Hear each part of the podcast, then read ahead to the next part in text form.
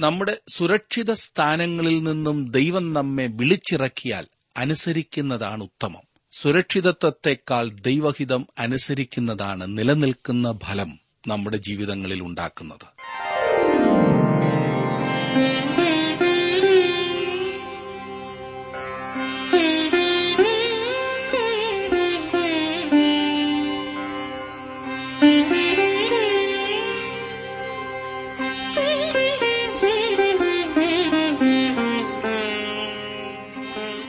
T W ആറിന്റെ വേദപഠന class ആരംഭിക്കുകയാണ്.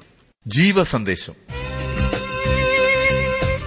ജീവസന്ദേശം വേദപഠന ക്ലാസുകളിലേക്ക് എല്ലാ പ്രിയ ശ്രോതാക്കളെയും സ്നേഹപൂർവം സ്വാഗതം ചെയ്യുന്നു. ഇന്നത്തെ വേദപഠന ക്ലാസ്സിലേക്ക് നമ്മെ തന്നെ ദൈവകരങ്ങളിൽ ഭരമേൽപ്പിക്കാം. പ്രാർത്ഥനയോടെ നമുക്ക് പഠിക്കാം. ബ്രദർ ജോർജ് ഫിലിപ്പ് പഠിപ്പിക്കുന്നു. അപ്പസ്തോലപ്രവൃത്തിയുടെ പുസ്തകം പന്ത്രണ്ടാം അധ്യായം വരെയാണല്ലോ കഴിഞ്ഞ ക്ലാസ്സിൽ നാം പഠിച്ചു കഴിഞ്ഞത്. ഇന്നിനിയും പതിമൂന്നാം അധ്യായത്തിലേക്ക് നമുക്ക് പ്രവേശിച്ച് പഠിക്കാം. വിശുദ്ധ പൌലോസിന്റെ ഒന്നാമത്തെ പ്രേക്ഷിത യാത്രയാണ് ഈ അധ്യായത്തിലെ വിഷയം. ഇവിടെ നാം അപ്പസ്തോലപ്രവൃത്തിയുടെ പുസ്തകത്തിന്റെ അവസാന ഭാഗത്തേക്കാണ് വന്നിരിക്കുന്നത്. പരിശുദ്ധാത്മാവിനാൽ അപ്പസ്തോലന്മാരിൽ കൂടി ഭൂമിയുടെ അറ്റത്തോളം പ്രവർത്തിക്കുന്ന കർത്താവായ യേശുക്രിസ്തു. ഈ ഭാഗം പതിമൂന്ന് മുതൽ ഇരുപത്തിയെട്ട് വരെയുള്ള അധ്യായങ്ങൾ ഉൾക്കൊള്ളുന്നതാണ്. നിങ്ങൾ എന്റെ സാക്ഷികളാകും എന്ന് യേശു പറഞ്ഞ വസ്തുതയാണ് ഈ പുസ്തകത്തിന്റെ താക്കോൽ എന്ന കാര്യം നിങ്ങൾ ഓർമ്മിക്കുന്നുണ്ടല്ലോ. ഒന്നാം അധ്യായത്തിന്റെ എട്ടാം വാക്യത്തിൽ നിന്നും. ഇത് ഒരു സമൂഹം എന്ന നിലയിൽ സഭയ്ക്ക് നൽകപ്പെട്ട കൽപ്പനയല്ല. പിന്നെയോ എന്നോടും നിങ്ങളോടുമുള്ള വ്യക്തിപരമായ കൽപ്പനയത്രേ. ഈ സാക്ഷ്യം ആദ്യം എരുസലേമിലും പിന്നെ യഹൂദിയയിലും ശമരിയയിലും അനന്തരം ഭൂമിയുടെ അറ്റത്തോളവും എത്തേണ്ടതായിരുന്നു. എരുസലേം കാലയളവിൽ സുവിശേഷം യഹൂദന്മാരുടെ അടുക്കലെ എത്തിയുള്ളൂ എന്ന് നാം കണ്ടു. അന്ന് സഭ നൂറ് ശതമാനം യഹൂദന്മാർ ഉൾപ്പെട്ടതായിരുന്നു. ജാതികൾ സഭയിൽ ഉണ്ടായിരുന്നില്ല. അടുത്ത കാലയളവിൽ സുവിശേഷം ശമര്യക്കാരുടെ ഇടയിലേക്ക് കടന്നു ചെല്ലുന്നു ജാതികളായ ചിലരുടെ മാനസാന്തരവും അവിടെ നാം കണ്ടു. ഇപ്പോൾ ഇതാ സുവിശേഷം ഭൂമിയുടെ അറ്റത്തോളം വ്യാപിപ്പിക്കുന്ന ജൈത്രയാത്ര ആരംഭിക്കുകയാണ് ചെയ്യുന്നത്. സുവിശേഷം ഭൂമിയുടെ അറ്റത്തോളം പ്രചരിപ്പിക്കുന്നതിനായി ചിലർ ഒരുമ്പെട്ടതിന്റെ പ്രയോജനം ഇന്ന് ഞാനും നിങ്ങളും അനുഭവിക്കുന്നു. സുവിശേഷം കേട്ടിട്ടില്ലാത്ത ആളുകളുടെ അടുക്കലേക്ക് സുവിശേഷ ദൂതുമായി കടന്നുപോകുവാൻ ഞാനും താങ്കളും തയ്യാറാകേണ്ടതത്രേ. ഇസ്രായേലിന്റെ അതിർത്തിക്കു വെളിയിൽ സുവിശേഷം വ്യാപിക്കുന്ന ആ പ്രവർത്തനത്തിൽ പൌലോസ് മുഖ്യ നേതൃത്വം നൽകുന്നതായി കാണുന്നു. മാത്രമല്ല പത്രോസ് രംഗത്ത് നിന്ന് മാറുന്നതായും നാം കാണുന്നു. ദൈവം പത്രോസിനെ അതിശക്തമായി ഉപയോഗിച്ചു. തുടർന്ന് ദൈവം പൌലോസിനെയാണ് ഉപയോഗിക്കുവാൻ പോകുന്നത്. ദൈവത്തിന്റെ പദ്ധതി ഒരാളെ താഴ്ത്തിക്കളയുകയല്ല. ഓരോരുത്തർക്ക് ശോഭിക്കുവാനുള്ള അവസരം ദൈവം കൊടുത്തവരെ ഉപയോഗിക്കുകയാണ്. പൌലോസ് തന്റെ പ്രേക്ഷിത യാത്ര ബർണബാസിനോട് കൂടി ആരംഭിച്ചു. ഒന്നാമത് അവർ ചെന്നെത്തിയത് കുപ്രോസ് ദ്വീപിലാണ് സൈപ്രസ്. ബർണബാസ് ഈ സൈപ്രസുകാരനായിരുന്നല്ലോ അവർ കുപ്രോസ് ദ്വീപ് കടന്ന ശേഷം പംഫുല്യയിലെ പെർഗയിലേക്ക് പോകുവാൻ പാഫോസിൽ എത്തി. അവിടെ നിന്ന് യാത്ര പുറപ്പെട്ടു. തുടർന്ന് അവർ ഏഷ്യ മൈനറിന്റെ അതായത് ഇപ്പോഴത്തെ തുർക്കിയുടെ ഉൾപ്രദേശങ്ങളിലേക്ക് പ്രവേശിച്ചു. അവിടെ നിന്നും ഗലാത്തിയുടെ പ്രദേശത്തേക്ക് പോയി. അവർ അന്ത്യോക്യ ഇക്കോന്യ ലുസ്ര ദർബ മുതലായ സ്ഥലങ്ങൾ സന്ദർശിച്ച ശേഷം അത്തല്യയിൽ കൂടി യാത്ര ചെയ്ത് അന്ത്യോക്യയിലേക്ക് വന്നു. ഞാൻ ഇവിടെ മുതൽ ഒരുപാട് സ്ഥലങ്ങളുടെ പേരുകൾ പറയുന്നതായിരിക്കും. അഥവാ അത് നിങ്ങളുടെ ബൈബിളിന്റെ പുറന്താളിലുള്ള ആ ഭൂപടം നോക്കി കണ്ടുപിടിക്കാൻ പ്രയാസമെങ്കിൽ ഞങ്ങളോട് എഴുതി ചോദിച്ചാൽ ഞങ്ങൾ തീർച്ചയായും നിങ്ങൾക്ക് പൗലോസ് സന്ദർശിച്ച സ്ഥലങ്ങളുടെ ഒരു ഭൂപടം അയച്ചു തരാം. ഇനി പതിമൂന്ന് അധ്യായത്തിലേക്ക് നമുക്ക് വരാം. അതിന്റെ ആദ്യത്തെ രണ്ട് വാക്യങ്ങൾ. അന്ത്യോക്കിയിലെ സഭയിൽ ബർണബാസ് നീഗർ എന്നു പേരുള്ള ഷിമോൻ കുറേനക്കാരനായ ലുക്കിയോസ് ഇടപ്രഭുവായ ഹേരോദാവോടുകൂടെ വളർന്ന മനായേൽ ഷൌൽ എന്നീ പ്രവാചകന്മാരും ഉപദേഷ്ടാക്കന്മാരും ഉണ്ടായിരുന്നു. അവർ കർത്താവിനെ ആരാധിച്ചും ഉപവസിച്ചും കൊണ്ടിരിക്കുമ്പോൾ ഞാൻ ബർണബാസിനെയും ഷൌലിനെയും വിളിച്ചിരിക്കുന്ന വേലയ്ക്കായിട്ട് അവരെ എനിക്ക് വേർതിരിപ്പീൻ എന്ന് പരിശുദ്ധാത്മാവ് പറഞ്ഞു. അവർ ശുശ്രൂഷ ആരംഭിക്കുന്ന സമയം ബർണബാസും ഷൌലും എന്നാണ് അവരെക്കുറിച്ച് പറഞ്ഞിരിക്കുന്നത്. എന്നാൽ അവരുടെ യാത്രയിൽ അധിക ദൂരം ചെല്ലുന്നതിന് മുൻപ് തന്നെ ഷൌലിന്റെ പേര് പൌലോസ് എന്ന് മാറ്റപ്പെട്ടു. പൌലോസ് നേതൃത്വം കൊടുക്കുന്നതായും പ്രധാന പ്രസംഗകനായും തീരുന്നത് നാം കാണുന്നു. അതിനുശേഷം അവരെക്കുറിച്ച് പൌലോസും ബർന്നബാസും എന്നാണ് പറഞ്ഞിരിക്കുന്നത്. മൂന്നാം വാക്യം നോക്കിക്കാട്ടെ. അങ്ങനെ അവർ ഉപവസിച്ച് പ്രാർത്ഥിച്ചു. അവരുടെ മേൽ കൈവച്ച് അവരെ പറഞ്ഞയച്ചു. ഈ മനുഷ്യരെ സുവിശേഷകരായി വേർതിരിച്ചിരിക്കുകയാണ്. അവരെ അന്യ ദിക്കുകളിലേക്ക് പറഞ്ഞയച്ച സഭയെക്കുറിച്ച് താങ്കൾ ചിന്തിച്ചുവോ? എരുസലേമിലെ സഭയല്ല അവരെ പറഞ്ഞയച്ചത്. എരുസലേമിലെ സഭ സുവിശേഷ ഘോഷണത്തിൽ താൽപര്യമുള്ള സഭയായിരുന്നില്ല എന്ന് പറയേണ്ടിയിരിക്കുന്നു. ഞാൻ പറഞ്ഞത് തെറ്റായിരിക്കും. പക്ഷേ വാസ്തവം അതാകുന്നു എന്ന് പഠിക്കുമ്പോൾ തോന്നുന്നില്ലേ? അന്ത്യോക്കിയിലെ സഭ സുവിശേഷീകരണ ദർശനമുള്ള സഭയായിരുന്നു. അവരുടെ താൽപര്യവും ആഗ്രഹവും നിമിത്തം ദൈവഹിതം മനസ്സിലാക്കുന്നതിനു വേണ്ടി അവർ ഉപവസിക്കുകയും പ്രാർത്ഥിക്കുകയും ചെയ്തു. അവർ അയക്കുവാൻ പോകുന്ന ഈ സുവിശേഷകരുടെ മേൽ അവർ കൈവച്ചു. ഈ പോകുന്ന സുവിശേഷകരോടൊപ്പം അവരുമുണ്ട് എന്ന് തങ്ങളെ തന്നെ അവരുമായി താതാത്മ്യപ്പെടുത്തുകയാണ് അതിൽ കൂടി അവർ ചെയ്തത്. അല്ലാതെ കൈവെപ്പിലൂടെ ഏതോ അധികാരം കൊടുത്തു വിടുക ആയിരുന്നില്ല. അതായത് സുവിശേഷ ഘോഷണത്തിൽ അന്ത്യോക്കിയിലുള്ള വിശ്വാസികൾ പൌലോസിനോടും ബർദബാസിനോടും കൂടെയുണ്ട് എന്ന് സൂചിപ്പിക്കുന്നതായിരുന്നു അത്. തങ്ങളുടെ പ്രതിനിധികളായിട്ടാണ് അവർ പൌലോസിനെയും ബർദബാസിനെയും അയക്കുന്നത്. അതിൽ കൂടുതലായി ഈ കൈവെപ്പിൽ ഒന്നും ഇല്ല. പണ്ടാരാണ്ടയുടെ കൈവെപ്പ് കിട്ടിയതുകൊണ്ട് ഞങ്ങൾ മാത്രമാണ് യഥാർത്ഥ സഭ എന്ന് വീരവാദം മുഴക്കുന്ന ഒരുപാട് ആളുകൾ നമ്മുടെ നാട്ടിലുണ്ട്. എന്ത് കൈവപ്പ് കിട്ടിയെന്ന് അവർക്ക് തന്നെ അറിയില്ല. ഏതായാലും പൌലോസും ബർണബാസും അകലെയുള്ള സ്ഥലങ്ങളിൽ സുവിശേഷ പ്രവർത്തനങ്ങളിൽ ഏർപ്പെടുമ്പോൾ ഈ പ്രിയപ്പെട്ടവർ അവരുടെ സ്വദേശത്ത് ശുശ്രൂഷ ചെയ്തുകൊണ്ടിരിക്കും. നാലാം വാക്യം പരിശുദ്ധാത്മാവ് അവരെ പറഞ്ഞയച്ചിട്ട് അവർ സെലൂക്കിയയിലേക്ക് ചെന്നു. അവിടെ നിന്ന് കപ്പൽ കയറി കുപ്രോസ് ദ്വീപിലേക്ക് പോയി. പരിശുദ്ധാത്മാവാണ് അവരെ പറഞ്ഞയച്ചതെന്നത്രേ ഏറ്റവും പ്രധാനപ്പെട്ട കാര്യം. അവർ ദൈവത്തിന്റെ പരിശുദ്ധാത്മാവിനാൽ നടത്തപ്പെടുകയും ചെയ്യും. അവർ തുറമുഖ നഗരമായ സെലൂക്കിയിലേക്കും അവിടെ നിന്ന് യാത്ര പുറപ്പെട്ടു. അഞ്ചാം വാക്യം സലീമസിൽ ചെന്നു യഹൂദന്മാരുടെ പള്ളിയിൽ ദൈവവചനം അറിയിച്ചു. യോഹന്നാൻ അവർക്ക് ഭൃത്യനായി ഉണ്ടായിരുന്നു. മർക്കോസ് എന്ന് മറുപേരുള്ള യോഹന്നാൻ അവരോടുകൂടി ഉണ്ടായിരുന്നു എന്ന കാര്യം ശ്രദ്ധിക്കുക. ആരംഭം മുതൽ തന്റെ ശുശ്രൂഷയുടെ കാലയളവിലെല്ലാം പൌലോസ് ഒരു രീതി അവലംബിച്ചിരുന്നു. അതെ യഹൂദന്മാരുടെ പള്ളിയിൽ പോവുകയും അവിടെ നിന്നും സുവിശേഷം പ്രസംഗിക്കുവാനുള്ള അവസരം ഉണ്ടാക്കുകയുമാണ് അവൻ ചെയ്തിരുന്നത്. പൗലോസ് എല്ലായ്പ്പോഴും ആദ്യം സിനഗോഗുകളിലാണ് പ്രസംഗിക്കുവാൻ പോകുന്നത് എന്ന് കാണാം. ഇനിയും പാംഫോസിലെ പ്രവർത്തനം നാം കാണുന്നു. ആറാം വാക്യം. അവർ ദ്വീപിൽ കൂടി പാഫോസ് വരെ ചെന്നപ്പോൾ ബർ യേശു എന്നു പേരുള്ള യഹൂദനായി കള്ളപ്രവാചകനായൊരു വിദ്വാനെ കണ്ടു. സലബീസിലെ അവരുടെ ശുശ്രൂഷ വിജയകരമായിരുന്നില്ല എന്ന് തോന്നാവുന്നതാണ്. അവിടെ അവരുടെ പ്രവർത്തനത്തിന്റെ ഫലത്തെക്കുറിച്ച് യാതൊന്നും രേഖപ്പെടുത്തിയിട്ടില്ല. അവർ കുപ്രോസ് ദ്വീപിൽ കൂടി കടന്ന് ദ്വീപിന്റെ മറുകരയിലെത്തി. പാഫോസിൽ അവർക്ക് ഈ എതിർപ്പിനെ അഭിമുഖീകരിക്കേണ്ടതായി വന്നു. അതെ ആ ദേശത്തിലെ റോമൻ ഗവർണർ ആയിരുന്നു സെർഗിയോസ് പൌലോസ്. ആ ഗവർണറുടെ മേൽ വലിയ സ്വാധീനമുണ്ടായിരുന്ന ഒരു കള്ളപ്രവാചകനായ മനുഷ്യനിൽ കൂടിയാണ് അവർക്ക് സാത്താന്റെ എതിർപ്പുണ്ടായത്. ഈ ബെർ യേശു ഒരു മന്ത്രവാദിയായിരുന്നു. ഏഴും എട്ടും വാക്യങ്ങളിൽ നാം വായിക്കുന്നത് അവൻ ബുദ്ധിമാനായ സെർഗിയോസ് പൌലോസ് എന്ന ദേശാധിപതിയോടുകൂടെ ആയിരുന്നു. അവൻ ഭരണബാസിനെയും ഷൌലിനെയും വരുത്തി ദൈവവചനം കേൾപ്പാൻ ആഗ്രഹിച്ചു. എന്നാൽ എലിമാസ് എന്ന വിദ്വാൻ ഇതാകുന്നു അവന്റെ പേരിന്റെ അർത്ഥം അവരോട് എതിർത്തു നിന്നു. ദേശാധിപതിയുടെ വിശ്വാസം തടുത്തു കളവാൻ ശ്രമിച്ചു. ഇത് സാത്താൻ കൊണ്ടുവന്ന ഉപദ്രവമായിരുന്നു. ഈ മനുഷ്യന്റെ സ്വാധീനത്തിലായിരുന്നു അവിടുത്തെ ഗവർണർ. ഇന്നും ഇങ്ങനെ അധികാരത്തിലിരിക്കുന്ന പലരും അന്ധകാര ശക്തികളായ മനുഷ്യരുടെ സ്വാധീന വലയത്തിൽ ആയിരിക്കുന്നത് നമുക്ക് കാണുവാൻ സാധിക്കുന്നുണ്ട്. അതെ വോട്ട് വേണമെങ്കിൽ ഇങ്ങനെയുള്ളവരെ കൂട്ടുപിടിക്കണമല്ലോ. അതുകൊണ്ട് എന്താ സത്യസന്ധമായി ഭരണം നടത്തുവാൻ കഴിയാതെ ദേശത്തെ നശിപ്പിച്ച് കുട്ടിച്ചോറാക്കി തരും ഒൻപതാം വാക്യം നോക്കിക്കാട്ടെ. അപ്പോൾ പൗലോസ് എന്നും പേരുള്ള ഷൗൽ പരിശുദ്ധാത്മപൂർണനായി അവനെ ഉറ്റുനോക്കി. ഇവിടെ ഷൗലിന്റെ പേരിന് മാറ്റമുണ്ടാകുന്നു. ഇതുവരെ ശൗൽ എന്ന് പറഞ്ഞിരുന്നത് ഇപ്പോൾ പൗലോസ് എന്ന് വിളിക്കുന്നു. എന്തായിരിക്കും കാരണം? പൗലോസ് എന്ന പേരിന്റെ അർത്ഥം ചെറിയത്. അതാ പൗലോസ് എന്ന പേരിന്റെ അർത്ഥം ചെറിയത് അഥവാ അല്പം എന്നാണ്. നമ്മുടെ നാട്ടിലൊക്കെ ഇല്ലേ ഇങ്ങനെയുള്ള പേര്? കുഞ്ഞുമോൻ കുഞ്ഞുമോൾ കൊച്ചു ചെറുക്കൻ. പൗലോസിന്റെ പേരിന്റെ അർത്ഥം അതായിരുന്നു. അപ്പോൾ കുഞ്ഞുവന്മാർ വളരെ ശ്രദ്ധിക്കണം. വിനയത്തിന്റെ പ്രതീകമായിട്ടായിരിക്കും അവൻ ആ പേര് സ്വീകരിച്ചത് എന്ന് ചിലർ ചിന്തിക്കുന്നുണ്ട്. എന്നാൽ സെർഗിയോസ് പൗലോസിനെയാണ് പൗലോസ് ആദ്യമായി ക്രിസ്തുവിനു വേണ്ടി നേടിയതായി രേഖപ്പെടുത്തിയിരിക്കുന്നത്.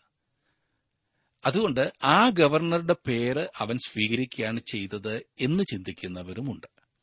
ഏതായാലും ഇവിടെ മുതൽ അവന്റെ പേര് പൗലോസ് എന്നാണ് അറിയപ്പെടുന്നത്. പത്താം വാക്യം നോക്കിക്കാട്ടെ.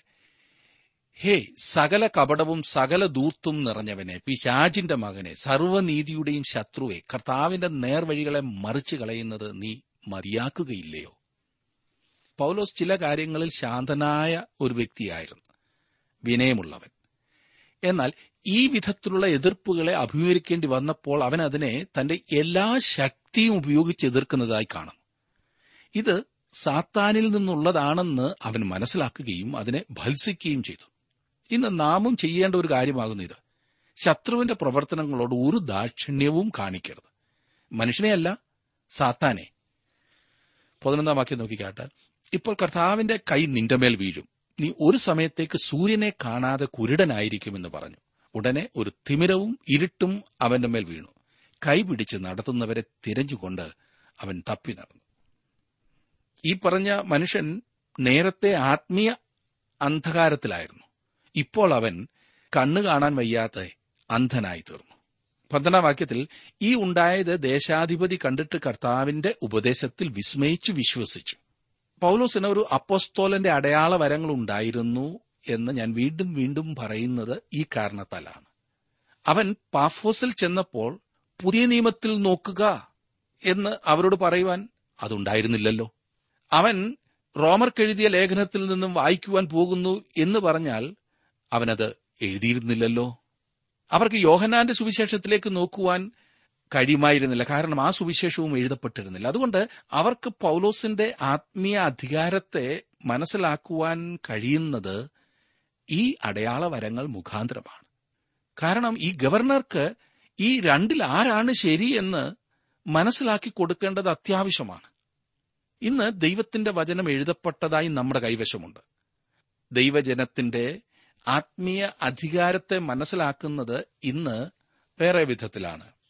യോഹന്നാൻ തന്നെ രണ്ട് യോഹന്നാൻ പത്താം വാക്യത്തിൽ പറയുന്നത് ഒരുത്തൻ ഈ ഉപദേശവും കൊണ്ടല്ലാതെ നിങ്ങളുടെ അടുക്കൽ വന്നുവെങ്കിൽ അവനെ വീട്ടിൽ കൈക്കൊള്ളരുത് അവന് കുശലം പറയുമരുത് എന്ന്. ദൈവവചനത്തിൽ നിന്നും മാറിപ്പോകുന്നവർ തീർച്ചയായും ആത്മീയ അധികാരമില്ലാത്തവരാണ്.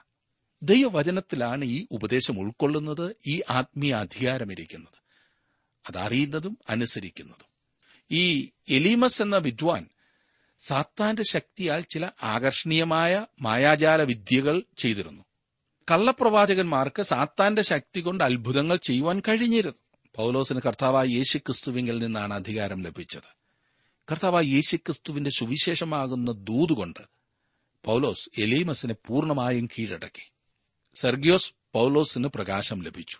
അവൻ ആത്മീയ അന്ധകാരത്തിലായിരുന്നു. എന്നാൽ ഇപ്പോൾ അവൻ വിശ്വസിക്കുകയും കർത്താവിന്റെ ഉപദേശത്തിൽ അതിശയിക്കുകയും ചെയ്തു. പതിമൂന്നാം വാക്യം. പൗലോസും കൂടെയുള്ളവരും പാഫോസിൽ നിന്ന് കപ്പൽ നീക്കി. പംഫുല്യ ദേശത്തിലെ പെർഗയ്ക്ക് ചെന്നു. അവിടെ വെച്ച് യോഹന്നാൻ അവരെ വിട്ടുപിരിഞ്ഞ് എരുശലേമിലേക്ക് മടങ്ങിപ്പോയി.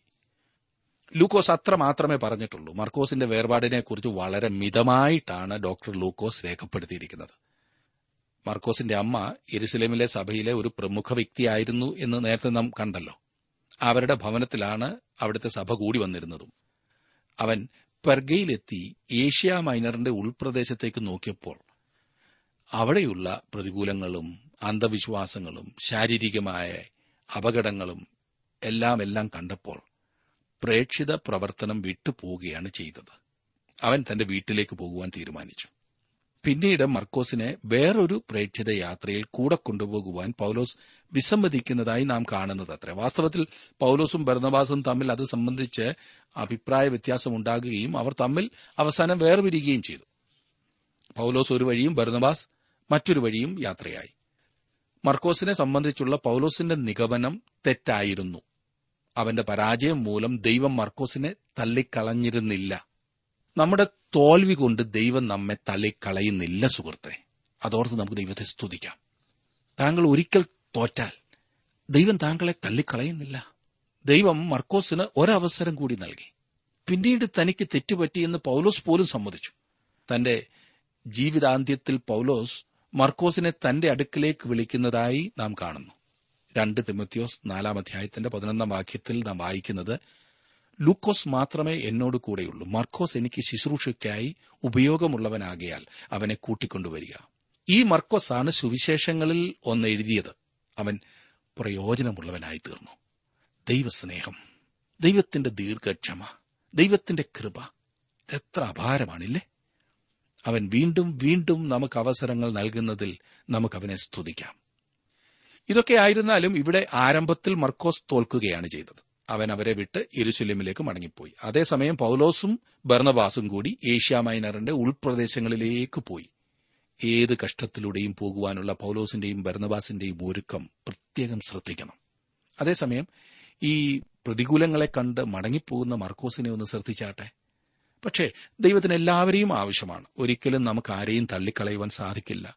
ഒരിക്കൽ തെറ്റിയാലും അനുദപിച്ചു മടങ്ങി വരുമെങ്കിൽ യഥാസ്ഥാനപ്പെടുത്തുവാൻ തയ്യാറുള്ള നമ്മുടെ നല്ല കർത്താവ് ജീവിക്കുന്നു.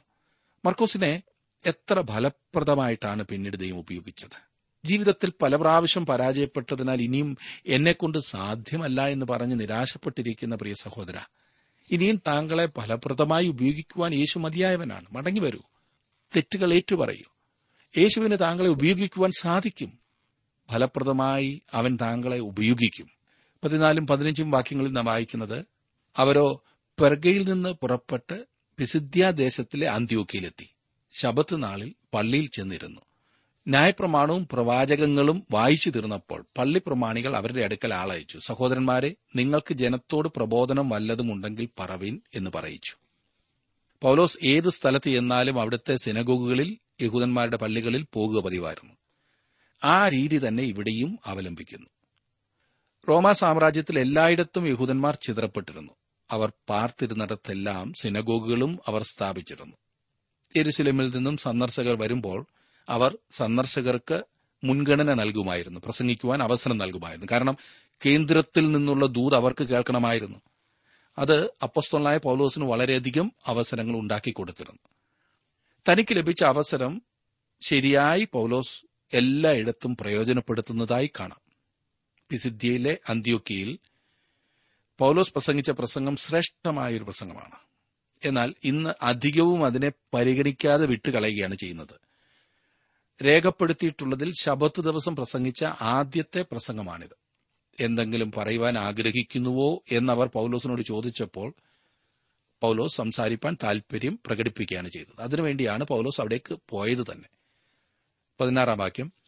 പൗലോസ് എഴുന്നേറ്റ് ആംഗ്യം കാട്ടി പറഞ്ഞത് ഇസ്രായേൽ പുരുഷന്മാരും ദൈവഭക്തന്മാരുമായുള്ളവരെ കേൾപ്പിൻ.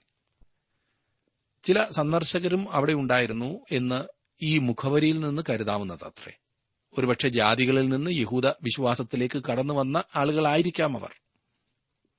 പതിനേഴ് മുതലുള്ള വാക്യങ്ങൾ ഞാനൊന്ന് വായിക്കാം. ഇസ്രായേൽ ജനത്തിന്റെ ദൈവം നമ്മുടെ പിതാക്കന്മാരെ തിരഞ്ഞെടുത്ത് മിസ്രൈൻ ദേശത്തിലെ പ്രവാസകാലത്ത് ജനത്തെ വർദ്ധിപ്പിച്ചു ഭുജവീര്യം കൊണ്ട് അവിടെ നിന്ന് പുറപ്പെടുവിച്ചു. മരുഭൂമിയിൽ നാൽപ്പത് സംവത്സരക്കാലത്തോളം അവരുടെ സ്വഭാവം സഹിച്ചു. കനാൻ ദേശത്തിലെ ഏഴ് ജാതികളെ ഒടുക്കി അവരുടെ ദേശം അവർക്ക് അവകാശമായി വിഭാഗിച്ചു കൊടുത്തു. അങ്ങനെ ഏകദേശം നാനൂറ്റൻപത് സംവത്സരം കഴിഞ്ഞു. അതിനുശേഷം അവൻ അവർക്ക് ശമുവേൽ പ്രവാചകൻ വരെ ന്യായാധിപതിമാരെ കൊടുത്തു. സ്തേഫാനോസ് സന്നിധി സംഘത്തിന്റെ മുമ്പിൽ നിന്നുകൊണ്ട് ചെയ്തതുപോലെയുള്ള പ്രസംഗമാണ് പൌലോസും ഇവിടെ ചെയ്യുന്നത്. ഇസ്രായേൽ ജാതിയുടെ ചരിത്രം പൌലോസും ഇവിടെ എടുത്തെടുത്ത് പറയുന്നു. ഇരുപത്തിയൊന്ന് മുതലുള്ള വാക്യങ്ങൾ അനന്തരം അവർ ഒരു രാജാവിനെ ചോദിച്ചു. ദൈവം അവർക്ക് ബെന്യാമിൻ ഗോത്രക്കാരനായ കീശിന്റെ മകൻ ശൌലിനെ നാൽപ്പത് ആണ്ടേക്ക് കൊടുത്തു. അവനെ നീക്കിയിട്ട് ദാവിദിനെ അവർക്ക് രാജാവായി വാഴിച്ചു. ഞാൻ ഇഷായുടെ മകനായ ദാവിദിനെ എനിക്ക് ബോധിച്ച പുരുഷനായി കണ്ടു. അവൻ എന്റെ ഹിതം എല്ലാം ചെയ്യും എന്ന് അവനെക്കുറിച്ച് സാക്ഷ്യം പറഞ്ഞു. അവന്റെ സന്തതിയിൽ നിന്ന് ദൈവം വാഗ്ദത്തം ചെയ്തതുപോലെ ഇസ്രായേലിന് യേശു എന്ന രക്ഷിതാവിനെ കൊടുത്തു. നോക്കണേ അവരുടെ ചരിത്രം ചൂണ്ടിക്കാണിച്ച ശേഷം രക്ഷകന്റെ ആളത്വത്തെ അവർക്ക് കാണിച്ചു കൊടുക്കുകയാണ് ചെയ്യുന്നത്. എത്ര നല്ലൊരു കണക്ഷനാണ് അവൻ ഇവിടെ കൊണ്ടുവരുന്നത്. ഇരുപത്തിനാലാം വാക്യം. അവന്റെ വരവിനു മുൻപ് യോഹന്നാൻ ഇസ്രായേൽ ജനത്തിനൊക്കെയും മാനസാന്തരത്തിന്റെ സ്നാനം പ്രസംഗിച്ചു. യോഹന്നാൻ ജീവകാലം തികയാറായപ്പോൾ നിങ്ങൾ എന്നെ ആരെന്ന് നിരൂപിക്കുന്നു? ഞാൻ മഷിഹ അല്ല അവൻ എന്റെ പിന്നാലെ വരുന്നു. അവന്റെ കാലിലെ ചെരുപ്പഴിപ്പാൻ ഞാൻ യോഗ്യനല്ല എന്ന് പറഞ്ഞു. സഹോദരന്മാരെ അബ്രഹാം വംശത്തിലെ മക്കളും അവരോട് ചേർന്ന ദൈവഭക്തന്മാരുമായുള്ളവരെ നമുക്കാകുന്നു ഈ രക്ഷാവചനം അയച്ചിരിക്കുന്നത്. നോക്കണേ ഇവർ യോഹന്നാൻ സ്നാപകനെക്കുറിച്ച് നല്ല അറിവുള്ളവരായിരുന്നു എന്ന് പൌലോസിന്റെ ആ പ്രതിവാദത്തിൽ നിന്നും മനസ്സിലാക്കുവാൻ സാധിക്കും. ഇരുപത്തിയേഴാം വാക്യത്തിൽ യെരുസലേം നിവാസികളും അവരുടെ പ്രമാണികളും അവനെയോ ശബത്തുതോറും വായിച്ചു വരുന്ന പ്രവാചകന്മാരുടെ വചനങ്ങളെയോ തിരിച്ചറിയാതെ അവനെ ശിക്ഷയ്ക്ക് വിധിക്കയാൽ അവയ്ക്ക് നിവർത്തി വരുത്തി. മരണത്തിന് ഒരു ഹേതുവും കാണാഞ്ഞിട്ടും അവനെ കൊല്ലണം എന്ന് അവർ പീലാത്തുസിനോട് അപേക്ഷിച്ചു. അവരുടെ ചരിത്രം ആവർത്തിക്കുന്ന സമയം പൌലോസ് ചൂണ്ടിക്കാണിക്കുന്നത് ഇതെല്ലാം പ്രവചന നിവൃത്തിയായിട്ടാണ് നടന്നത് എന്നത്രേ. അവർ വായിക്കുമ്പോൾ തന്നെ പ്രവചനം നിറവേറുകയായിരുന്നു. തങ്ങൾ പറയുന്ന അതേ കാര്യം പ്രവചനമാകുന്നു. തങ്ങൾ എന്താണ് വായിക്കുന്നത് എന്നവർക്ക് മനസ്സിലായിരുന്നില്ല. ഇരുപത്തി ഒൻപത് മുതലുള്ള വാക്യങ്ങൾ നോക്കിക്കാട്ട്. അവനെക്കുറിച്ച് എഴുതിയിരുന്നതൊക്കെയും തികച്ച ശേഷം അവർ അവനെ മരത്തിൽ നിന്നിറക്കി ഒരു കല്ലറയിൽ വെച്ചു. ദൈവമോ അവനെ മരിച്ചവരിൽ നിന്ന് ഉയർത്തെഴുന്നേൽപ്പിച്ചു.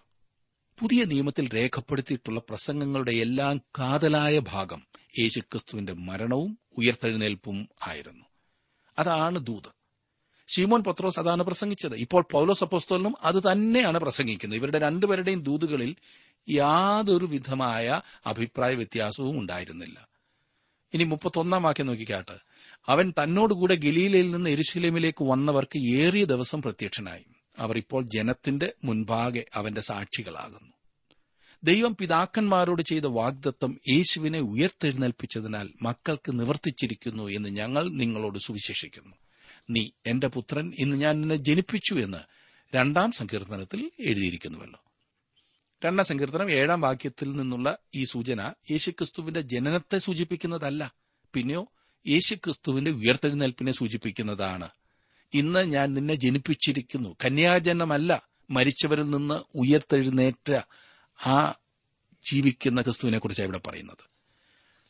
മുപ്പത്തിനാലും മുപ്പത്തിയഞ്ചും വാക്യങ്ങളിൽ ഇനി ദ്രവത്വത്തിലേക്ക് തിരിയാതെ വണ്ണം അവൻ അവനെ മരിച്ചവരിൽ നിന്ന് എഴുന്നേൽപ്പിച്ചതിനെക്കുറിച്ച് അവൻ ദാവീദിന്റെ സ്ഥിരമായുള്ള വിശുദ്ധ കൃപകളെ ഞാൻ നിങ്ങൾക്ക് നൽകും എന്ന് പറഞ്ഞിരിക്കുന്നു. മറ്റൊരു സങ്കീർത്തനത്തിലും നിന്റെ പരിശുദ്ധനെ ദ്രവത്വം കാണുവാൻ നീ വിട്ടുകൊടുക്കുകയില്ല എന്ന് പറയും. ദാവീദ് തന്റെ തലമുറയിൽ ദൈവത്തിന്റെ ആലോചനയ്ക്ക് ശുശ്രൂഷ ചെയ്ത ശേഷം നിദ്ര പ്രാപിച്ചു. തന്റെ പിതാക്കന്മാരോട് ചേർന്ന് ദ്രവത്വം കണ്ടു. ഉയർത്തെഴുന്നേൽപ്പിനെക്കുറിച്ച് പൌലോസ് അപ്പോസ്തലൻ വിശദീകരിക്കുകയാണ് ചെയ്തത്. പെന്തക്കോസ് നാളിൽ പത്രോസ് ചെയ്തതുപോലെ തന്നെയാണ് പൗലോസ് അപ്പോസ്തോലിന് ഇവിടെയും ചെയ്യുന്നത്. മുപ്പത്തിയാറ് മുതലുള്ള വാക്യങ്ങൾ ഞാൻ വായിക്കട്ടെ. ദാവീദ് തന്റെ തലമുറയിൽ ദൈവത്തിന്റെ ആലോചനയ്ക്ക് ശുശ്രൂഷ ചെയ്ത ശേഷം നിദ്ര പ്രാപിച്ചു. തന്റെ പിതാക്കന്മാരോട് ചേർന്ന് ദ്രവത്വം കണ്ടു. ദൈവം ഉയർത്തെഴുന്നേൽപ്പിച്ചവനോ ദ്രവത്വം കണ്ടില്ല. ആകയാൽ സഹോദരന്മാരെ ഇവൻ മൂലം നിങ്ങളോട് പാപമോചനം അറിയിക്കുന്നു എന്നും മോശയുടെ ന്യായപ്രമാണത്താൽ നിങ്ങൾക്ക് നീതീകരണം വരുവാൻ കഴിയാത്ത സകലത്തിൽ നിന്നും വിശ്വസിക്കുന്ന ഏവനും ഇവനാൽ നീതീകരിക്കപ്പെടുന്നു എന്നും നിങ്ങൾ അറിഞ്ഞുകൊള്ളുവീൻ. ഈ ദൂത് അവൻ വളരെ ശക്തമായി പറയുകയാണ്. ക്രിസ്തുവിന്റെ മരണം ഉയർത്തെഴുന്നേൽപ്പ് എന്നീ കാര്യങ്ങളുടെ പ്രാധാന്യം വിശദീകരിക്കുകയാണ് പൗലോസ് ഇവിടെ ചെയ്തിരിക്കുന്നത്. യേശുക്രിസ്തുവിൽ വിശ്വസിക്കുന്നതിനു വേണ്ടി തീരുമാനമെടുക്കുവാനാണ് വാസ്തവത്തിൽ പൗലോസ് അവരോട് പറയുന്നത്. ഈ ദൂത് തള്ളിക്കളയരുത് എന്ന് പൗലോസ് അവരോട് അപേക്ഷിക്കുകയാണ്. നാൽപ്പതും നാൽപ്പത്തിയൊന്നും വാക്യങ്ങൾ. അവർ പള്ളി വിട്ടുപോകുമ്പോൾ പിറ്റേ ശബത്തിൽ ഈ വചനം തങ്ങളോട് പറയണമെന്ന് അവർ അപേക്ഷിച്ചു. നാൽപ്പത്തിരണ്ടാം വാക്യമാണ് ഞാൻ വായിച്ചത്. ഈ ദൂത് കേൾക്കുവാൻ ഞങ്ങൾക്ക് ആഗ്രഹമുണ്ട് എന്ന് പറയുന്ന ജാതികൾ അവിടെ ഉണ്ടായിരുന്നു. നാൽപ്പത്തിമൂന്ന് നാൽപ്പത്തിനാലും വാക്യങ്ങളിലേക്ക് വരുമ്പോൾ പൗലോസിന്റെ പ്രസംഗത്തെക്കുറിച്ച് വളരെയധികം ചർച്ച നടന്നിരിക്കും എന്ന് നമുക്ക് കാണാം. അടുത്ത ശബത്ത് നാളിൽ നഗരത്തിലുള്ളവർ മുഴുവനും പൗലോസ് പ്രസംഗിക്കുന്നത് കേൾപ്പാൻ കൂടി വന്നിരുന്നു. നാൽപ്പത്തിയഞ്ചാം വാക്യം. യഹൂദന്മാരോ പുരുഷാരത്തെ കണ്ട് അസൂയ നിറഞ്ഞവരായി ദുഷിച്ചുകൊണ്ട് പൗലോസ് സംസാരിക്കുന്നതിന് എതിർ പറഞ്ഞു ഈ സിനഗോഗിലെ മതഭരണാധികാരികൾ പൗലോസിന്റെയും ഭരണവാസിന്റെയും എതിരാളികളായി തീർന്നതായി ഇവിടെ കാണാം. നാൽപ്പത്തിയാറും നാൽപ്പത്തിയേഴും വാക്യങ്ങളിൽ നോക്കുമ്പോൾ സുവിശേഷം ആദ്യം യഹൂദന്മാരോട് പ്രസംഗിക്കേണ്ടതായിരുന്നു എന്നാൽ അവർ അത് ത്യജിച്ചു കളഞ്ഞു. അതിനാൽ അവർ ജാതികളുടെ അടുത്തേക്ക് സദ്വർത്തമാനവുമായി അതായത് സുവിശേഷവുമായി തിരിയുകയാണ് ചെയ്തത്. അൻപതാം വാക്യത്തിൽ നാം കാണുന്നത് യഹൂദന്മാരോ ഭക്തിയുള്ള മാന്യ സ്ത്രീകളെയും പട്ടണത്തിലെ പ്രധാനികളെയും ഇളക്കി പൌലോസിന്റെയും ഭരണബാസിന്റെയും നേരെ ഉപദ്രവമുണ്ടാക്കി അവരെ തങ്ങളുടെ അതിരുകളിൽ നിന്ന് പുറത്താക്കി കളഞ്ഞു ആദ്യം വിളിച്ച് പ്രസംഗിപ്പിച്ചതാണ് ഇപ്പോൾ ഓടിച്ചു കളയുകയാണ് സത്യം പറഞ്ഞതുകൊണ്ട് അവരെ നഗരത്തിൽ നിന്നും പുറത്താക്കി. അൻപത്തിയൊന്നും അൻപത്തിരണ്ടും വാക്യങ്ങളിൽ എന്നാൽ അവർ തങ്ങളുടെ കാലിലെ പൊടി അവരുടെ നേരെ തട്ടിക്കളഞ്ഞു. ഇക്കോന്യയിലേക്ക് പോയി. ശിഷ്യന്മാർ സന്തോഷവും പരിശുദ്ധാത്മാവും നിറഞ്ഞവരായി തീർന്നു. രക്ഷിക്കപ്പെട്ടവരുടെ സ്ഥിതി എന്തായിരുന്നു എന്ന കാര്യം ശ്രദ്ധിക്കുക. അവർ സന്തോഷം നിറഞ്ഞവരായിരുന്നു. അവർ പരിശുദ്ധാത്മാവിനാലും നിറഞ്ഞവരായിരുന്നു. പതിമൂന്നാം അധ്യായത്തിന്റെ അവസാന ഭാഗം വളരെ താൽപര്യജനകമാണ്. അസൂയ പൂണ്ട യഹൂദന്മാർ ജനത്തെ ഇളക്കുന്നു. പക്ഷേ ഉപദ്രവം കൊണ്ട് പ്രവർത്തനം തളർന്നു പോകുകയല്ല. സഭ ശക്തമായി അതിശക്തമായി വളരുകയാണ് പെരുകുകയാണ് ചെയ്യുന്നത്. സുവിശേഷ പ്രസംഗകർ വിജയകരമായി മുന്നേറുന്നതായി കാണുമ്പോൾ സാത്താനും അവന്റെ കിങ്കരന്മാരും അതിശക്തമായി ആഞ്ഞടിക്കും. ഏറ്റവും അധികം പ്രയോജനപ്പെടുന്ന പ്രവർത്തകർക്കാണ് എപ്പോഴും ഏറ്റവും അധികം പ്രതിബന്ധങ്ങൾ എന്നോർക്കണം. സാത്താൻ ഇഷ്ടമുള്ള വിധത്തിൽ പ്രവർത്തിക്കുന്ന പക്ഷം അവൻ എതിർക്കേണ്ട കാര്യമില്ലല്ലോ.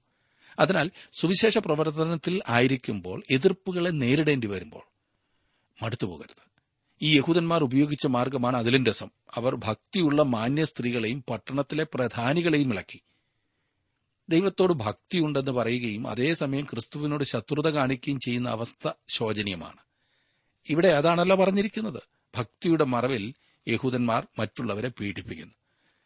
ഭക്തിയും മതവും ഒക്കെ പറഞ്ഞാൽ പിന്നെ നിലനിൽക്കാനായിട്ട് എളുപ്പമാണെന്ന് അനേകരും ചിന്തിക്കുന്നുണ്ട്. ഇവിടെ പറഞ്ഞിരിക്കുന്ന ഈ സ്ത്രീകളെക്കുറിച്ചും ഉപദ്രവത്തിനായി ഇറങ്ങിത്തിരിച്ചതായിട്ടുള്ള ആളുകളെക്കുറിച്ചും ചിന്തിച്ചു നോക്കൂ. അതും മാന്യ സ്ത്രീകൾ. അതുമല്ല ഭക്തരായവർ. അതെങ്ങനെയാണ് ഇത് രണ്ടും കൂടി സംഭവിക്കുന്നത്? മാത്രമല്ല പട്ടണത്തിലെ പ്രധാനികൾ കൂടി ഭരണകർത്താക്കൾ ന്യായാധിപന്മാർ എല്ലാം ഇളകിക്കാണും. ഭക്തിയുടെ മറവിൽ തന്നെയാണ് ഈ ഉപദ്രവം. വാസ്തവത്തിൽ ഈ നാടകമെല്ലാം അരങ്ങേറിയത് അസൂയ മൂലമാണെന്ന് ലൂക്കോസ് വ്യക്തമായി പറഞ്ഞിട്ടുണ്ട്. ഈ ഭക്തിയുടെ ലോകത്തിലെ ഏറ്റവും വലിയ രോഗമാണ് അസൂയ. എന്നേക്കാൾ കൂടുതൽ ശ്രോതാക്കൾ വേറൊരാൾക്കുണ്ടെങ്കിൽ ആ വ്യക്തിയെ എങ്ങനെയെങ്കിലും നശിപ്പിക്കണം. എന്നേക്കാൾ കൂടുതൽ ആളുകൾ വേറൊരാളുടെ സഭയിലുണ്ടെങ്കിൽ എങ്ങനെയെങ്കിലും അവിടെ നിന്ന് ആളുകളെ പിടിച്ചു മാറ്റണം. എന്നേക്കാൾ കൂടുതൽ ആളുകളെ കൂട്ടുവാൻ എനിക്ക് കഴിവുണ്ടെങ്കിൽ അതേ സമയത്ത് തന്നെ മീറ്റിംഗ് വെച്ച് എന്റെ മീറ്റിംഗിലെ ആളെ കുറയ്ക്കണം. വാസ്തവത്തിൽ ഈ ചിന്ത കൊണ്ട് നടന്ന് ഞാൻ തന്നെയാണ് നശിക്കുന്നത് എന്ന് ഈ ചിന്തയുള്ളവർ ഓർക്കണം. പൗലോസിനെയും ഭരണവാസിനെയും അവരുടെ അതിരുകളിൽ നിന്ന് പുറത്താക്കി കളഞ്ഞു എന്നാണ് പറഞ്ഞിരിക്കുന്നത്. അവർക്ക് ദോഷം ചെയ്യുവാൻ ഭാവിച്ചുകൊണ്ട് ആ നാട്ടുകാർ ചെയ്തത് കൂടുതൽ പ്രയോജനമായി എന്നതാണ് രസം. പൗലോസിനും ഭരണബാസിനും കൂടുതൽ സുഹൃത്തുക്കളെ ലഭിച്ചു. ദൈവത്തിന്റെ പദ്ധതിയെ തടയുവാൻ ആരാലും സാധ്യമല്ല സുഹൃത്തെ. യഹൂദനായാലും അല്ലെങ്കിലും വിശ്വസിക്കുന്ന പക്ഷം ദൈവത്തിനും നല്ല മനുഷ്യർക്കും അംഗീകരിക്കാവുന്നവരാണ്. അതല്ല വിശ്വാസമില്ലാത്തവരാണെങ്കിൽ തള്ളിക്കളയുകയല്ലാതെ വേറെ മാർഗമൊന്നുമില്ല. ഇന്നും അത് തന്നെയല്ലേ നാം കാണുന്നത്? വിശ്വസിക്കുന്ന പക്ഷം ദൈവം ഉപയോഗിക്കും അല്ലെങ്കിൽ പുറന്തള്ളപ്പെടും. താങ്കളുടെ അവസ്ഥ എന്താകുന്നു സുഹൃത്തെ?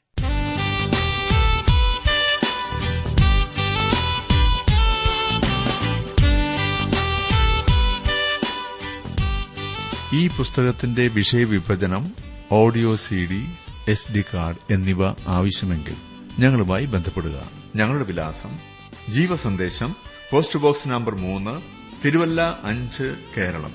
Phone zero four six nine two seven zero zero two eight four. Mobile nine four four seven seven six seven three seven eight.